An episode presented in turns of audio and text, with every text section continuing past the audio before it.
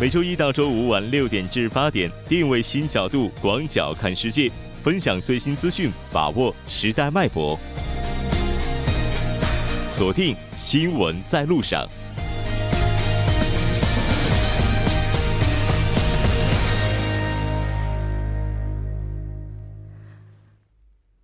好的，欢迎回来，了解最新热点焦点，锁定调频一零点三新闻在路上。广告过后马上回来。关注半岛之外事态走向，传播全球动态新闻声音。半岛之外。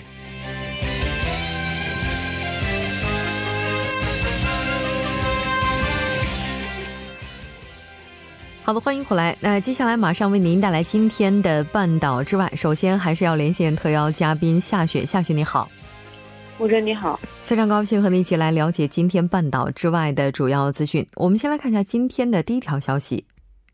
好的，中美最新一轮的经贸问题副部级磋商呢，今天在这个北京结束，是引发了海外媒体的高度关注。嗯，是的，结束的时间是在一月九号，昨天。那应该说，这一轮经贸问题副部级磋商在北京结束，也是引发了海外媒体的高度关注。我们也来看一下今天中国商务部发表的声明。好的，商务部十日发表声明称呢，一月七日至九日，中美双方在北京举行的经贸问题副部级磋商，双方积极落实两国元首重要共识，就共同关注的贸易问题和结构性问题进行了广泛、深入、细致的交流，增进了相互理解，为解决彼此关切问题奠定了基础。双方同意继续保持密切联系。嗯，是的，没错。那我们也来看一下美方对于这一轮的磋商有哪些评价。好的，美国农业部负责贸易和海外农业事务的副部长在代表团下榻的酒店向记者发表评论时称：“我认为进展的不错，对我们来说是不错的。”他没有进行进一步的表述。报道称呢，本周的会谈是自美中元首2018年12月同意90天贸易休战以来。双方首次面对面会谈，两个经济体之间的贸易战震动了全球金融市场。嗯，是的，这次的话，中美双方主要是就共同关注的贸易问题以及结构性问题进行了深入、广泛、细致的交流，增进了相互之间的理解，推动了彼此关切问题的一些解决。那刚才您提到了金融市场也是做出了反应，我们来看一下。是的，中美贸易谈判有望取得进展的消息，令全球的股市是大受鼓舞。欧洲股市一月八日表现稳健，华尔街也连续迎来了第三天上涨，止住二零一八年十二月以来的下跌趋势。另外，据路透社一月九日的报道，由于市场乐观预期中美进一步接近达成贸易协议，且在经济放缓之际，北京方面鼓舞消费者支出，中国的股市在一月九日也是收高。嗯，是的。应该说，这轮谈判呢，也是给接下来中美贸易战走向终点带来了希望。外媒对于这次磋商会谈的评价又是怎样的呢？因为此次的谈判时间是被延长了一天，因此呢，像这个英国的《金融时报》网站一月九日报道称呢，中美两国将把这个贸易谈判延长一天，此举是燃起了人们的希望。及两国化解导致全球经济动荡的激烈争端所争取的努力正在取得进展。报道称，不清楚的是，特朗普是否会被被迫软化自己的僵化的这个贸易路线，这对欧盟也很重要。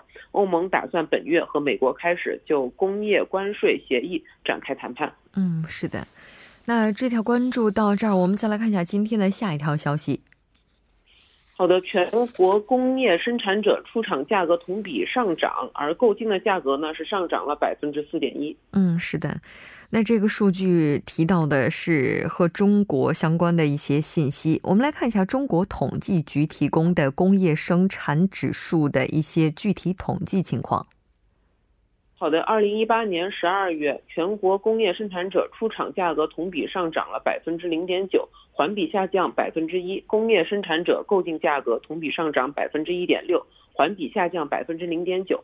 全年工业生产者的出厂价格比上年上涨了百分之零三点五，而工业生产者的购进价格上涨了百分之四点一。嗯，那工业生产者价格同比变动的情况又是怎样的呢？十二月份。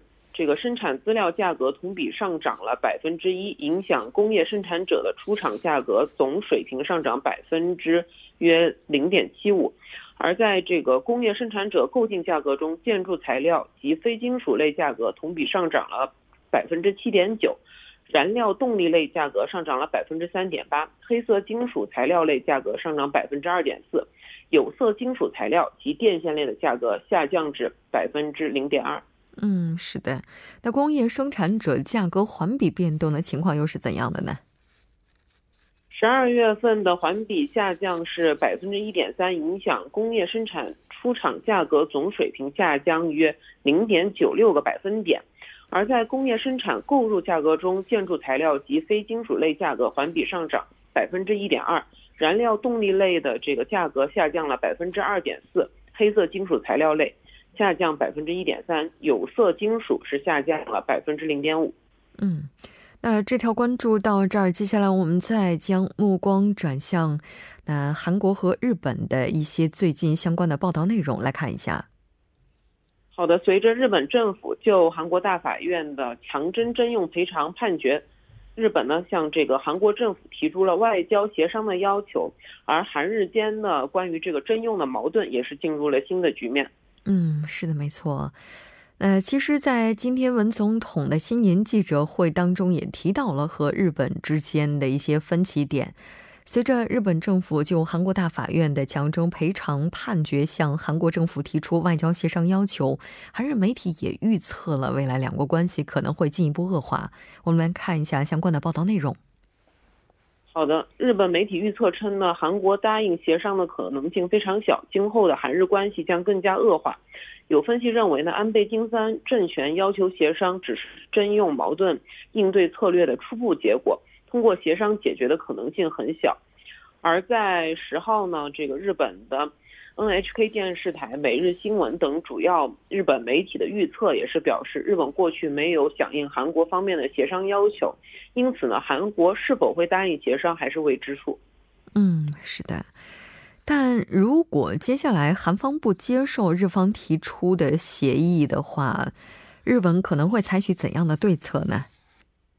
据了解的话，日本政府计划设立仲裁委员会，并向国际法院提出诉讼。但是这个日本的每日经每日新闻预测说呢，两个程序都是需要韩国政府的同意，因此呢并不容易。此外呢，安倍政权还在摸索关，包括这这个日本驻韩大使暂时回国，日本国内扣押韩国政府资产，对韩国产品提高关税，以及这个恢复韩国有。韩国游客签证等经经济制裁在内的多种对策。嗯，是的。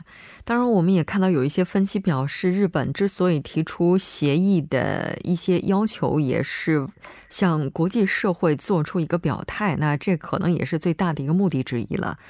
这条关注到这儿，接下来我们再来看一下，那目前在法国黄背心运动的最新进展。好的，据欧洲时报报道，当地时间九日，法国总理菲利普表示，法国政府已经做好准备，并将于十四日宣布运行程序。嗯，是的。那应该说，随着黄背心运动示威的持续进行，法国政府呢是希望在下周的时候开启大协商，能够和这个示威方进行和解。我们来看一下相关的报道内容。是的，目前的话呢，这个法国的总理菲利普同协会组织以及地方代表正在进行最后的会谈，将于十五日公布组织运行这个程序，同时呢，也将宣布对大协商进行总结报告的负责人。此前任命的大协商组织者法国全国委员会主席已经宣布辞职。嗯，是的，那这个大协商会涉及哪些问题呢？因为此次的大协商至关重要。所以呢，法国的总理表示将涉及四个主题，即能源转型、财政和公共开支、民主和公民，以及呢国家组织和公共服务。法国政府希望在住宿、出行和取暖层面帮助法国人，并促进税务政策更加的公平、有效而且有竞争力，改变民主方式，保证公共服务更加有效，并且符合法国公民的诉求。嗯。我们看到说，虽然目前法国公众已经知晓了一部分组织程序，但仍然需要法国总理菲利普进一步的确认。好的，非常感谢夏雪带来今天的这一期连线，我们下期再见。好的，下期见。接下来关注下这一时段的路况、交通以及天气信息。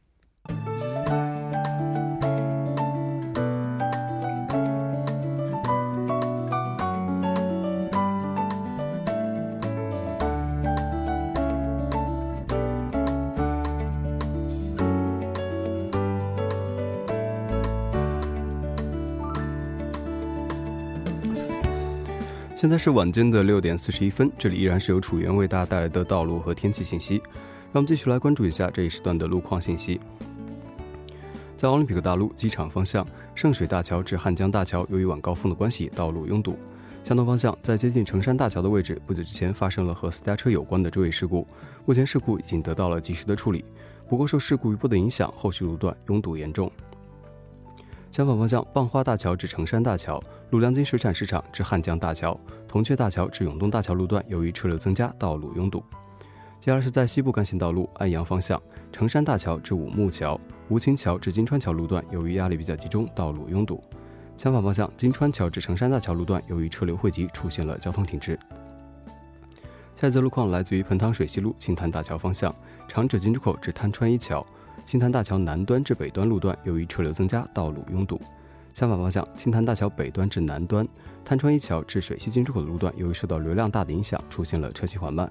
还请各位车主朋友们参考以上信息，注意安全驾驶。好的，让我们来关注一下天气。明天由于受到中国北方的高气压影响，全国大部分地区呈现多云天气。由于有相对较暖的西风流入，明天的气温将高于往年同期气温二到五度。明天的晚间到后天的早间，中部内陆地区将有大雾天气，还请各位听众朋友们注意行车安全。来关注一下首尔市未来二十四小时的天气情况。今天晚间至明天凌晨多云，最低气温零下一度；明天白天多云，最高气温六度。好的，以上就是这一时段的道路和天气信息，我们稍后再见。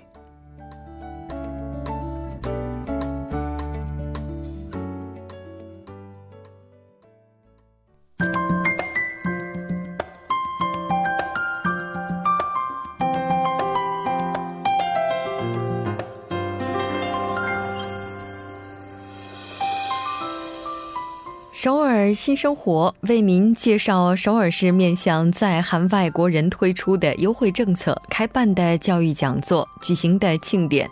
接下来马上进入我们今天的首尔新生活。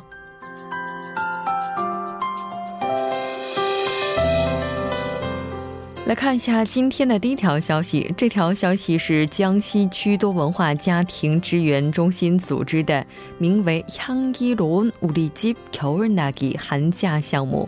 那这次的活动时间是在一月十六号周三以及一月十八号周五下午，从两点到四点。地点呢，就是在江西区多文化家庭支援中心的项目室。 这次主要面向的是家里有小学生子女的多文化家庭，一共会招募十组。活动的内容：一月十六号是制作香氛芳香剂，一月十八号是制作酸酸甜甜的草莓柠檬茶酱。更加详细的信息，您可以拨打电话零二二六零六二零三七零二二六零六二零三七进行咨询。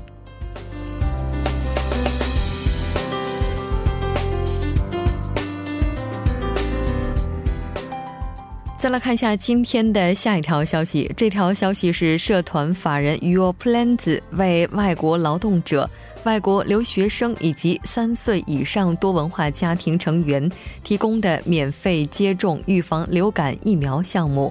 接种的场所是在金浦无力병원金浦有利医院。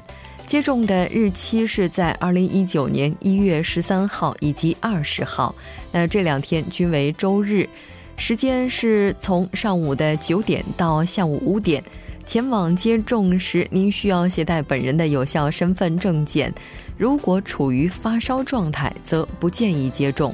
更加详细的信息，您可以拨打电话零幺零九五零二七二五四零幺零九五零二七二五四进行咨询。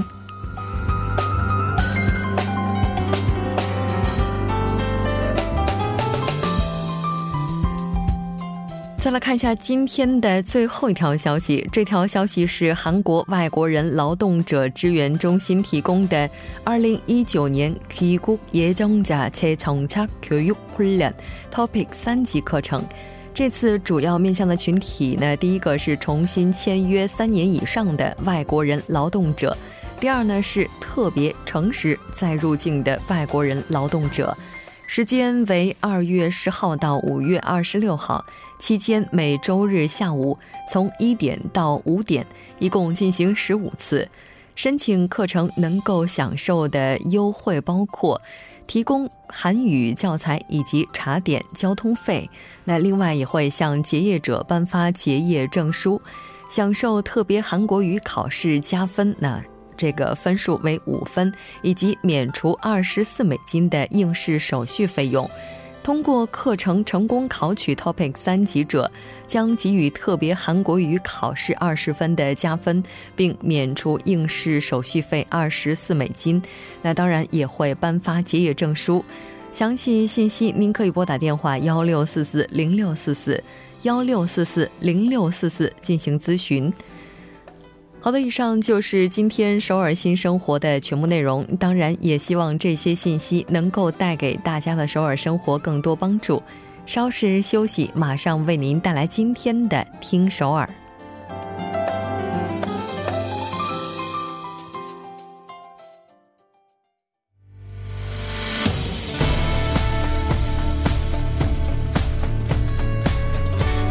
您现在收听的是《新闻在路上》。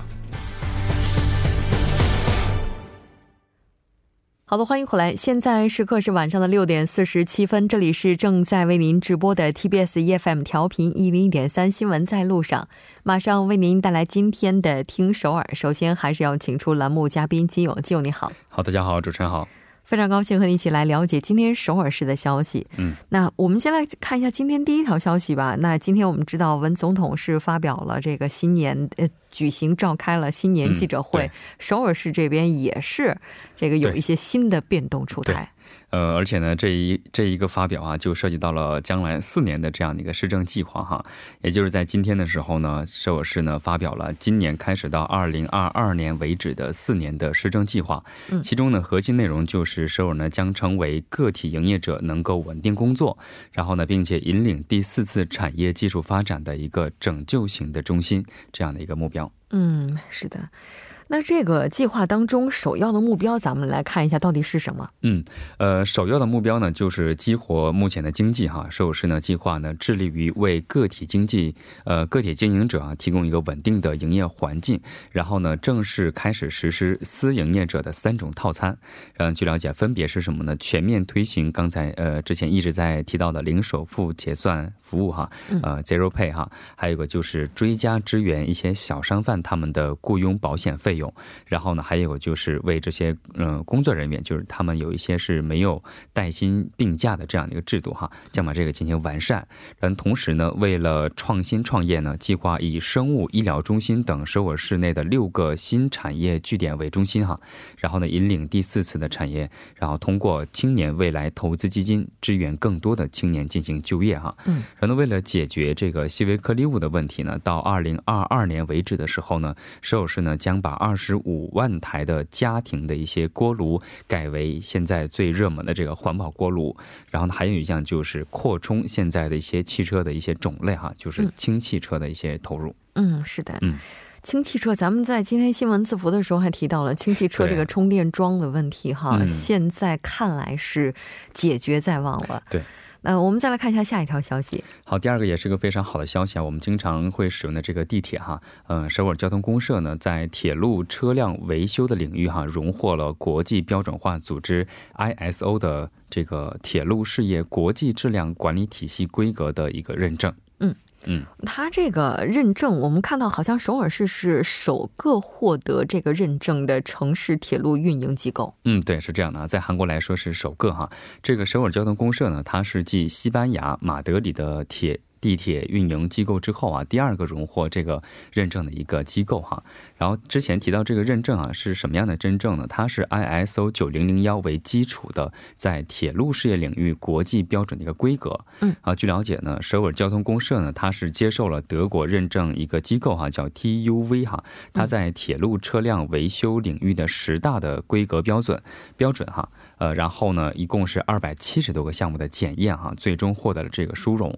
所以说可以说哈，就是说现在的首尔交通公社哈，凭借国际标准规格认证的取得，然后呢被评估为在铁路车辆维修领域中哈，拥有国际级的技术和运营竞争力。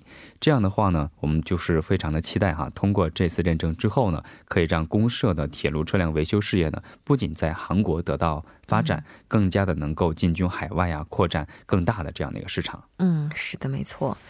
那应该说，也就是韩国在城市铁路运营方面得到了全球范围内的认可哈。嗯，对。那当然不能固步自封，是吧？对。为了提升自身的技术，还有运营国际竞争力，接下来也会做改善。嗯，对，其实目前得到这样的一个认可哈认证啊，其实也是做了非常多的努力和改善哈。然后呢，公社呢也是为了提升自身的技术和运营国际的竞争力哈，以及电车维修的质量，实施了这个诊断评估。然后呢，以评估结果为基础哈，致力于将维修过程书面化，防止记录的遗漏。然后呢，与员工分享质量政策和安全政策，然后呢，确保质量安全体系相关员工的胜任性等等哈。然后呢，并最终获得了这次我们刚才提到的这个认证哈，而且据了解，这个认证的有效期呢非常的长，呃，是二零一八年的十二月份到二零二一年的十一月份。嗯，是的，没错。那这条关注到这儿，我们再来看一下今天的下一条消息。嗯，第三个消息呢是跟广大开车同志有关的哈。嗯，呃，首尔市呢今天表示，截止到这个月的三十一号啊，将接受二零一九年度汽车税年税缴纳的申请。这个我记得之前在节目当中也是提到过的，好像定期的缴纳，并且。预先支付的话，还有折扣什么的？对，是这样的，因为我们都知道，汽车税呢，其实它是每年分两次去交纳的哈，一共是分别是六月份和十二月份。但是呢，这里提到的就是，如果在一月份哈，你是一次性的缴纳一年两次的这个汽车税的话呢，就能够得到百分之十的税金减免的这样减免的这样的优惠。嗯，减免的额度呢，大概是多少？百分之十，其实呃，说多不多，说少不少哈。以这个车型为标准的话呢，我们大部分在路上见到的。这个准中型就是呃有一个韩国车辆叫做公民产哈，就是国国民车的这样的一个型号，它代表性的的话呢，一年缴清的话呢是可以节省两万九千八十韩币，也就是三万韩币左右哈。然后呢，如果是中型车辆的话呢，是能够节省五万多韩币哈。嗯。然后呢，是中大型的话呢，可以省七万七千多韩币这样的一个嗯金额。嗯嗯，哎，我在想，我上次交的那个税到底交的是一九年的呢，还是一八年的呢？对，有可能是一八年的。对，其实很多人都都会这个混淆哈，所以呢，还不如一次性交清。嗯，而且还有折扣是吧？对。那这个缴纳的方式有哪些呢？我看了一下，缴纳的方式有很多哈。首先就是说，为这些老年人或者是不太会使用这个呃电子产品的话呢，可以通过电话打电话的方式哈，是有一个自动的接打系统，叫做呃电话号码是一五九。九三九零零，然后呢，就按照它提示进行操作，就可以自动扣费哈。嗯，然后呢，还可以通过这个网站哈，是 e t a x 点 s o 点 g u 点 k r 进行缴费，或者是很多人现在人都会使用手机软件哈。嗯，呃，手机软件呢名字叫做 T 啊 S T A X 进行申请就可以。S Tax 对 S Tax 啊，非常的方便哈。然后呢，还有一个非常好的地方就是收入税推行的一个积分哈，叫做 E T X 啊，E Tax 啊，这个积分啊也可以用来你缴纳这个车辆税的这样的方面。嗯，是的，这还是挺方便的。如果要是能用智能手机就直接缴费的话，哈，对。那但还有。可能会出现其他的问题，比如说交完了，嗯，但你这车辆跟着人换了个城市。对，其实呃，韩国这个城市啊还好一点啊，韩国这个国家还好一点啊，因为比不是很大啊。在中国的话，可能会出现缴纳的话要重新缴纳或者是很繁琐的手续哈。但是呢，在韩国是这样的，一次性缴纳了这个年车税之后呢，即使迁入了其他的市或者道之后呢，不必在新地址上就是补交这样的车税。然后呢，年缴费之后呢，如果出现报废啊，或者是你把这个车辆转让的话呢，也无需进行另外的申请。嗯，只要是你把这个使用的时间和记录明确之后呢，就可以把剩下的时间的税款，嗯，相等额的给你返还过来。嗯嗯，据了解啊，去年一月份的时候呢，首尔约有一百一十七万人利用这个汽车，呃，年缴了这个年税哈。然后呢，每平均每辆的话是节省了两万七千多韩币，然后呢，共节省是达到了三千两百一十四亿韩币。哇，嗯，然后呢，选择这个年缴费的人车辆呢也挺多的，是占到了百分之三十七点一。对，嗯，其实现在在韩国的话，拥有自己车辆的外国人也是越来越多了。嗯，对，据了解哈，在目前统计为止哈，在首尔的外国人当中哈，有两万九百三十二名是拥有自己的车辆的，嗯，而且总共有的车辆的数量是两万一千八百八十六辆，而且他们的缴纳的这个呃费用也是不少的哈，就俩最多的应该还是这个中文啊、嗯中国人，然后其次是英语圈的，然后是蒙古语的。是的，非常感谢金勇带来今天的这一期节目，我们下期再见。嗯，好，再见。在整点过后马上回来。